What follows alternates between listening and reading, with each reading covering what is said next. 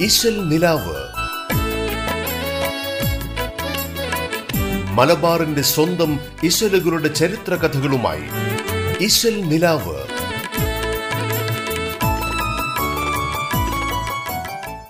നമസ്കാരം. റേഡിയോ കേരളയുടെ എല്ലാ പ്രിയപ്പെട്ട ശ്രോതാക്കളെയും ഇമ്പമൂറുന്ന മാപ്പിളപ്പാട്ട് ഇശലുകൾ നിറഞ്ഞ ഇശൽ നിലാവിലേക്ക് ഒരുപാട് സ്നേഹത്തോടെ സ്വാഗതം ചെയ്യുന്നു. മാപ്പിളപ്പാട്ട് ഇശലുകൾക്ക് പിന്നിലെ കഥയും ചരിത്രവും പങ്കുവെക്കാനായി ഇശൽ നിലാവിൽ നിങ്ങൾക്കൊപ്പമുള്ളത് ഞാൻ ആൻഡ്രിയ. മണ്ണിന്റെ ഗന്ധവും പെണ്ണിന്റെ ഗന്ധവും മരണത്തിൻ ഗന്ധവും ഒക്കെ അറിഞ്ഞോവർ. ശോകത്തിൻ സാരവും സംഗീത സാരവും ദൈവത്തിൻ സാരവും ഒന്നെന്ന് കണ്ടോവർ. അവരെ പോലീവോകൾ പാടിയോടുങ്ങൂല്ല അതിൽ നിന്ന് തൊപ്പം പറഞ്ഞു ഞാൻ ലോകരെ. മാപ്പിള പെണ്ണിന്റെ മാലേറും ഹാലുകൾ മലയാളവാണിയിൽ കിസ്സരചിച്ചോവർ. കൽഭകത്തുള്ളോരു നന്മ ഉറവുകൾ കിസ്സയകത്തുള്ള തേനായി കിനിഞ്ഞല്ലോ ചിരിയും കാരച്ചീലും കൂട്ടിപ്പിരിക്കുന്ന വൈക്കം ബഷീറിന്റെ പോരിമ പാടുവീൻ. അള്ളാ തിരുപേരും എന്ന ഇശലിൽ എം എൻ കാരശ്ശേരി എഴുതിയ ബഷീർ മാലയിലെ ചില വരികളാണ് ഇപ്പോൾ പാടിയത്. വൈക്കം മുഹമ്മദ് ബഷീറിന്റെ ജീവിതാനുഭവത്തെയും കൃതികളെയും പരാമർശിച്ചുകൊണ്ടും മലയാളത്തിലെ എക്കാലത്തെയും വലിയ ആ സാഹിത്യകാരന്റെ മഹത്വത്തെ പ്രകീർത്തിച്ചുകൊണ്ടും എം എൻ കാരശ്ശേരി വർഷങ്ങൾക്ക് മുമ്പ് കെട്ടിയുണ്ടാക്കിയ മാലപ്പാട്ട് കാവ്യമാണ് ബഷീർ മാല വൈക്കം മുഹമ്മദ് ബഷീറിന്റെ ജീവിതം സൂഫി ജീവിത രീതിയുമായി ഇണങ്ങിപ്പോകുന്നതായിരുന്നുവെന്ന് പല ഗ്രന്ഥകാരന്മാരും സാഹിത്യകാരന്മാരും ഗവേഷകന്മാരും രേഖപ്പെടുത്തിയിട്ടുണ്ട്. സൂഫിസത്തിന്റെ മാനവികതയെ ഇത്രമേൽ എഴുത്തിൽ സന്നിവേശിപ്പിച്ച മറ്റൊരു എഴുത്തുകാരൻ നമുക്കില്ല. ബഷീറിന്റെ ഒരു രചനാശൈലി പോലും സൂഫികളുടെ പാരമ്പര്യത്തെയാണ് ഓർമ്മിപ്പിക്കുന്നത്. സൂഫികളുടെ സത്യാന്വേഷണങ്ങളും അവർക്കുണ്ടായിരുന്ന മനുഷ്യപ്പറ്റും സകല ജീവജാലങ്ങളോടുമുള്ള സ്നേഹവും ദാർശനികമായ ചിരിയുമൊക്കെയാണ് ബഷീറും മാതൃകയാക്കിയത്. അറബി മലയാളത്തിൽ വളരെ പണ്ടുകാലത്ത് കപ്പപ്പാട്ട് എഴുതിയ കുഞ്ഞായൻ മുസ്ലിയാർ മനുഷ്യ ശരീരത്തെ ഒരു കപ്പലായും ഈ ലോകത്തെ കടലായും സങ്കല്പിച്ച് ഒരു ദാർശനിക കാവ്യം എഴുതി നമ്മളെയെല്ലാം ചിരിപ്പിച്ചിരുന്നു. അതേ ഒരു ആഖ്യാന രീതി തന്നെയാണ് ബഷീറും പിന്തുടർന്നിരിക്കുന്നത്. തന്റെ ഓർമ്മയുടെ അറകൾ എന്ന പുസ്തകത്തിൽ ബഷീർ ഇങ്ങനെ എഴുതിയിട്ടുണ്ട്. പഴയ എഴുത്തൊന്നുമില്ലാതിരുന്ന കാലത്ത് മരുഭൂമിയിൽ ആളുകൾ ഒരു ടെന്റും കെട്ടി അതിനു മുന്നിൽ ഒരു പാത്രം വെച്ച് കഥ പറയാനിരിക്കും. ഞാനും അത് തന്നെയാണ് ചെയ്യുന്നത്. അല്ലാതെ ആഖ്യയും ആഖ്യാതവും എനിക്ക് അറിയില്ല എന്ന്. അതുപോലെ തന്നെ കാരുണ്യത്തിന്റെ ഒരു ഉൾക്കടലാണ് വൈക്കം മുഹമ്മദ് ബഷീർ എന്ന് എം എൻ കാരശ്ശേരി ഈ ബഷീർ മാലയിലൂടെ വളരെ വിശദമായി തന്നെ ആവിഷ്കരിക്കുന്നുണ്ട്. തനിക്ക് ചുറ്റുമുള്ള ആളുകളെയും നടക്കുന്ന സംഭവങ്ങളെയും ഒക്കെ കാരുണ്യത്തിന്റെ കണ്ണിലൂടെ കാണാൻ വൈക്കം മുഹമ്മദ് ബഷീറിന് എപ്പോഴും സാധിച്ചിരുന്നു. ആ ഒരു ചിന്താഗതി അദ്ദേഹത്തിന്റെ കഥകളിലും നിറഞ്ഞു നിൽക്കുന്നുണ്ട്.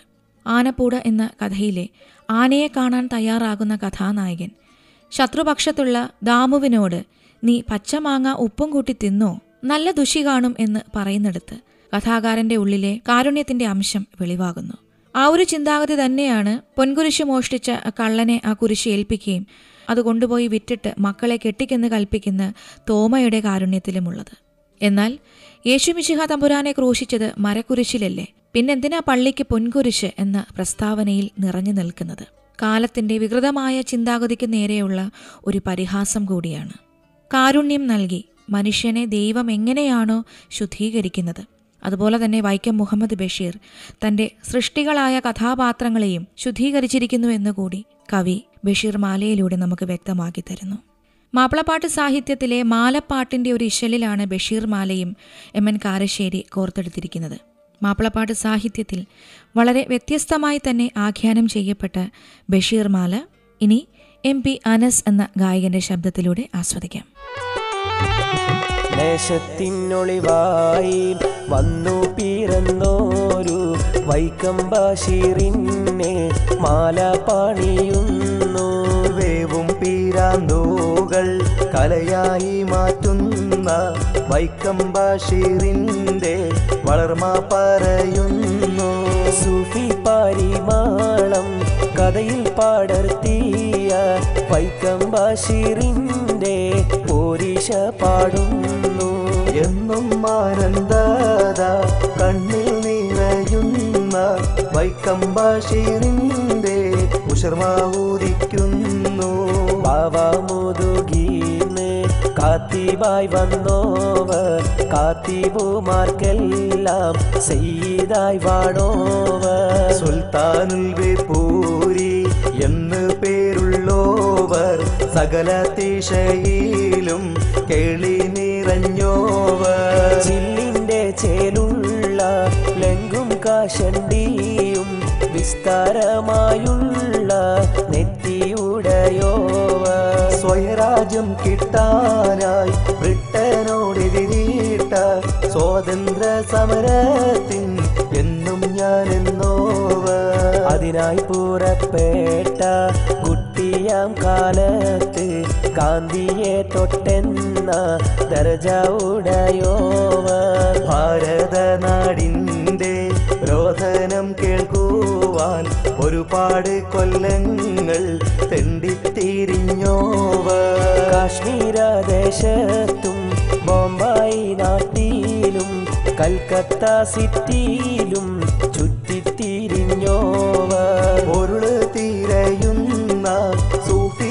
തീർന്നാരെ പത്ത് സ്ഥാനത്തോളം ചുറ്റി നടന്നോവ അഹം രാമം അഹം രാമം എന്ന വചനമായി അവരുട കാലത്തെ മാറ്റിയെടുത്തോവർ.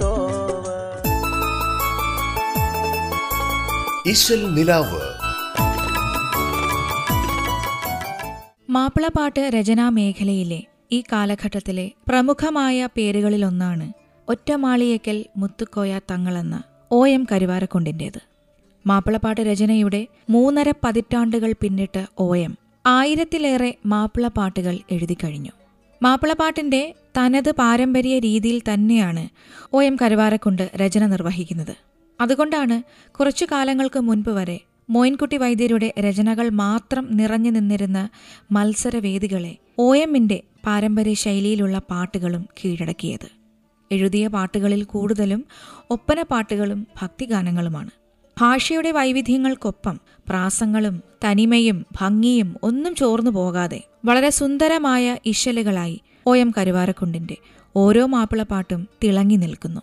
കരളുരുകി കരയുന്ന അമ്പിയാക്കളിൽ കർബല ചുടുചോര പൊന്നേ ഞാൻ നിന്നെ റസൂലെ റസൂലെ ഞാൻ എന്റെ റസൂലിനെ കണ്ടു ഞാനും എൻ നബിയും സുബർഗത്തെ നാണിച്ചു മക്കന് പുഞ്ചിരി കാണുവാൻ പുലരിപ്പൂഞ്ചിരിയാൽ തുടങ്ങിയവയൊക്കെ ഒ എമ്മിന്റെ ഹിറ്റ് ഗാനങ്ങളിൽ ചിലത് മാത്രമാണ്. കുട്ടിക്കാലത്ത് ഒരു ഗായകനായിട്ടാണ് ഒ എം കരുവാരക്കുണ്ട് മാപ്പിളപ്പാട്ട് മേഖലയിലേക്ക് കടന്നു വന്നത്. ആ സമയത്ത് മലബാർ പ്രദേശങ്ങളിൽ നടന്നിരുന്ന പല പാട്ട് മത്സരങ്ങളിലും ഒന്നാം സ്ഥാനം നേടി. എന്നാൽ പിന്നീട് പാട്ടെഴുത്തിലേക്ക് തിരിഞ്ഞു. അങ്ങനെ വളരെ മികച്ച ഒരു ഗാനരചയിതാവായി ഒ എം കരുവാരക്കൊണ്ട് വളരുകയും ചെയ്തു. മാപ്പിളപ്പാട്ടിലെ തനത് ശൈലി കൈവിടാതെ വൃത്തവും പ്രാസവുമൊക്കെ നിർബന്ധമായും പാലിച്ചെഴുതിയ ഒ എമ്മിന്റെ മനോഹരമായ ഒരു രചന ആസ്വദിക്കാം ഇനി ഇശൽ നിലാവിലൂടെ. പാടിയിരിക്കുന്നത് കണ്ണൂർ ഷെരീഫ്. പുലരിപ്പും ചിരിയാൽ പുലരിപ്പും ചിരിയാൽ ഉലകങ്ങൾ ചാർത്തും പൂമങ്ക പേരിമ്പപ്പൂ ഹാജറ പുതുമാരനെന്നും പിരിശം കൊടുക്കാൻ ഒലിമുറ്റമോൾ ഹാജറ ഉകളുറ്റവൾ ഹാജറ പാരാകെ വാഴ്ത്തും പരിശുദ്ധ നാമം പേരാക്കിയോൾ ഹാജറ പുതുനാരി നീ ഹാജറ പുലരിപ്പും ചിരിയാൽ ഉളകങ്ങൾ ചാർത്തും പൂമങ്ക ബി ഹാജറ പേരിമ്പപ്പൂ ഹാജറ. പുതുമാരനെന്നും പിരിശം കൊടുക്കാൻ ഒലിവുറ്റമോൾ ഹാജറ. പുകളുറ്റവൾ ഹാജറ.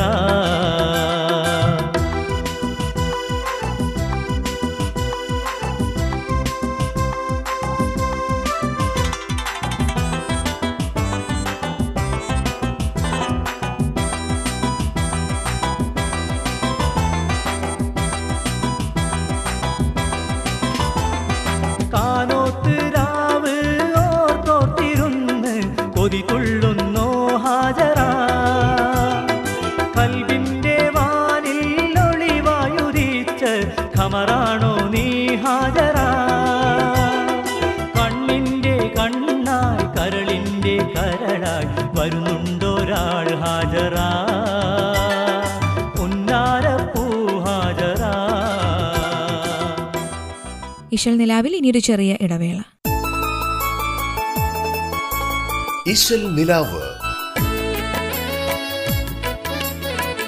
മലബാറിന്റെ സ്വന്തം ഇശലുകളുടെ ചരിത്ര കഥകളുമായി ഇശൽ നിലാവ്.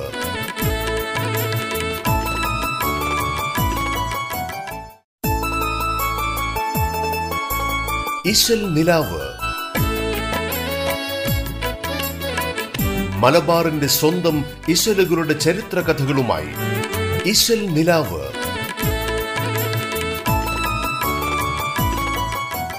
ഒരിക്കൽ കൂടി തിരിച്ചു വരാം ഇശൽ നിലാവിലേക്ക്. ഉഹദ് യുദ്ധത്തിന്റെ ചരിത്രത്തിൽ നിറഞ്ഞു നിൽക്കുന്ന ഒരു നാമമാണ് മിസബിന്റേത് ഇസ്ലാമിന്റെ ആദ്യത്തെ പതാഹവാഹകൻ എന്ന ബഹുമതിക്ക് അർഹനാണ് മിസാബ് ഉഹദ് യുദ്ധഭൂമിയിൽ മുസ്ലിം പക്ഷത്ത് പതാകയും പിടിച്ചു നിന്നിരുന്ന മിസബിന്റെ രണ്ട് കരങ്ങളും ശത്രു സൈന്യം വെട്ടിമാറ്റി. എന്നിട്ടും മിസബ് ആ കൊടി താഴെ വീഴാതെ കാത്തു. ആ രംഗം മോയിൻകുട്ടി വൈദ്യർ ഉഹദ് പടപ്പാട്ടിന്റെ അൻപത്തിയെട്ടാം മിഷലിൽ വിവരിക്കുന്നുണ്ട്. ബിലമിൻ കോഫിറൂടേലർബീനാൽ തമൈ അലമുൾ ബലതുകൈ ബിരികെ കോടിയവർ ഫിടിയതായി ഇടകരമില്ലതും ഫിറമുറിവതായി. ഇതാണ് ഉഹദ് പടപ്പാട്ടിലെ ഫിടുത്ത് മടങ്ങി എന്ന ഇശലിൽ എഴുതിയിട്ടുള്ള മിസബിനെ കുറിച്ചുള്ള വരികൾ. ഇനി ധീരനായ മിസബിന്റെ ചരിത്രം പറയാം. സുന്ദരനും അതിബുദ്ധിമാനുമായ ഒരു സ്വഹാബി പ്രമുഖനായിരുന്നു മിസബിനു ഉമർ. അദ്ദേഹം അതിസമ്പന്നരായിരുന്ന മാതാപിതാക്കളുടെ മകനായിരുന്നു. മക്കയുടെ പരിമളം എന്നാണ് മിസബിനെ അവർ വിശേഷിപ്പിച്ചിരുന്നത്. അങ്ങനെയിരിക്കെ മുഹമ്മദ് നബിയെക്കുറിച്ചും ഏകദൈവ വിശ്വാസത്തെക്കുറിച്ചുമുള്ള വാർത്ത മിസബിന്റെ കാതിലുമെത്തി. സത്യമതം പുൽകാനുള്ള വളരെ വലിയ ആഗ്രഹം അദ്ദേഹത്തിന്റെ മനസ്സിൽ താളം കെട്ടി നിന്നു. ഒരു ദിവസം വൈകുന്നേരം വളരെ രഹസ്യമായി നബിതിരുമേനിയും സംഘവും സമ്മേളിച്ചിരുന്ന അർഖമിന്റെ വീട്ടിലേക്ക് മിസബ് കയറി ചെന്നു. ആ സമയം തിരുനബി വിശുദ്ധ ഖുറാനിലെ സൂക്തങ്ങൾ അനുയായികൾക്ക് ഓതി കേൾപ്പിച്ചുകൊണ്ടിരിക്കുകയായിരുന്നു തിരുനബിയുടെ നാവിൽ നിന്ന് ഉതിർന്നു വീഴുന്ന ഓരോ ഖുറാനിക വചനങ്ങളും മിസോബിന്റെ മനസ്സിനെ കോരിത്തരിപ്പിച്ചു അതിലൂടെ ലഭിച്ച ആത്മീയ അനുഭൂതി മിസബിനെ പ്രവാചകനിലേക്ക് കൂടുതൽ അടുപ്പിക്കുകയും ചെയ്തു. അങ്ങനെ തിരുനബിയുടെ കരങ്ങളാൽ മിസബും ഇസ്ലാം മതം സ്വീകരിച്ചു. അപ്പോഴും മിസബിനുണ്ടായിരുന്ന ഒരേ ഒരു പേടി തന്റെ മാതാവ് ഇത് അറിയുമോ എന്നുള്ളതായിരുന്നു.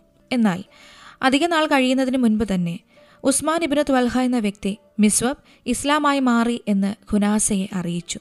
തന്റെ മകൻ പൂർവികരുടെ മതത്തിൽ നിന്ന് വ്യതിചലിച്ചതറിഞ്ഞ ആ മാതാവ് ഞെട്ടിപ്പോയി. ആദ്യമൊക്കെ സ്നേഹത്തോടെ മകനെ ആ മാതാവ് ഉപദേശിച്ചു. ഫലമില്ലെന്ന് കണ്ടപ്പോൾ ഭീഷണിപ്പെടുത്തി. മിസ്വബ് അപ്പോഴും ധീരതയോടെ സത്യമതത്തിൽ ഉറച്ചുനിന്നു ഉപദേശങ്ങൾക്കും ഭീഷണിക്കുമൊന്നും മകൻ വഴങ്ങുന്നില്ല എന്ന് മനസ്സിലാക്കിയ മാതാവ് മിസ്വബിനെ വീട്ടു തടങ്കലിൽ അടച്ചു. എന്നിട്ട് പാറാവുകാരെയും നിർത്തി.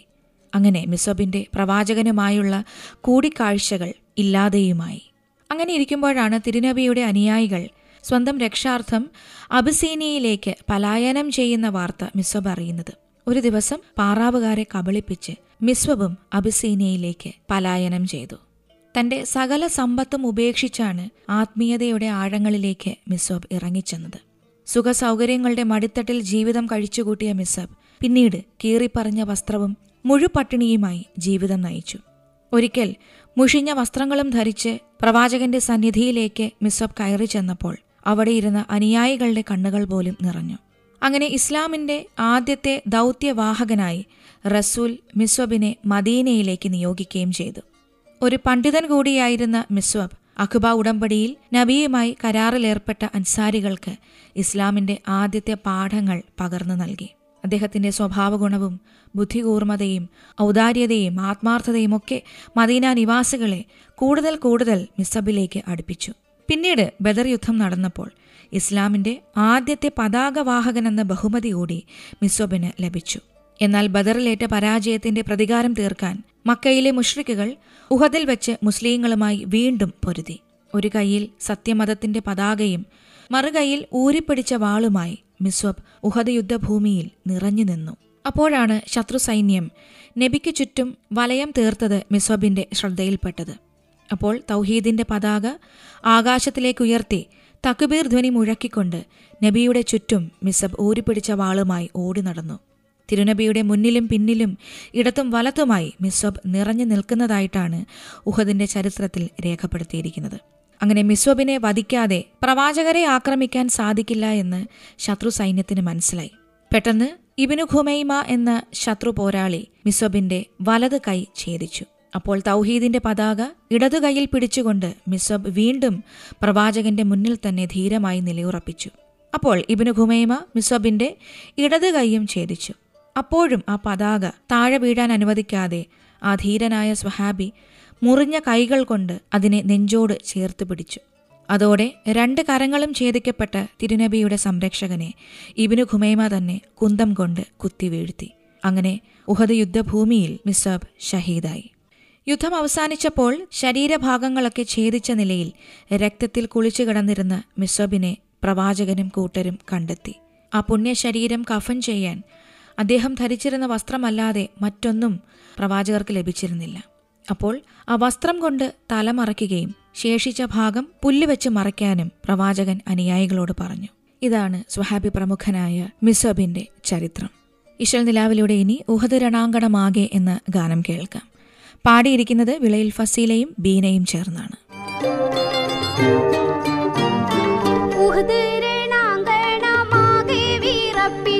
മഹിമപ്പൂഹം സത്തോരേ മഹിമപ്പൂ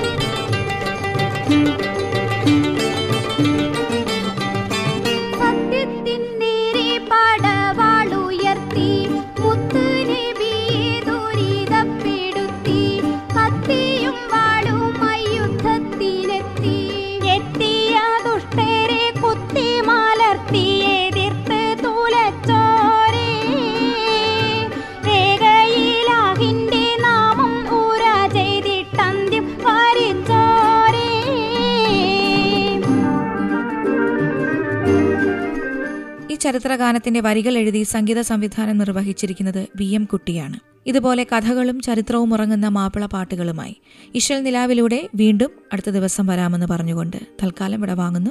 ഞാൻ ആൻഡ്രിയ.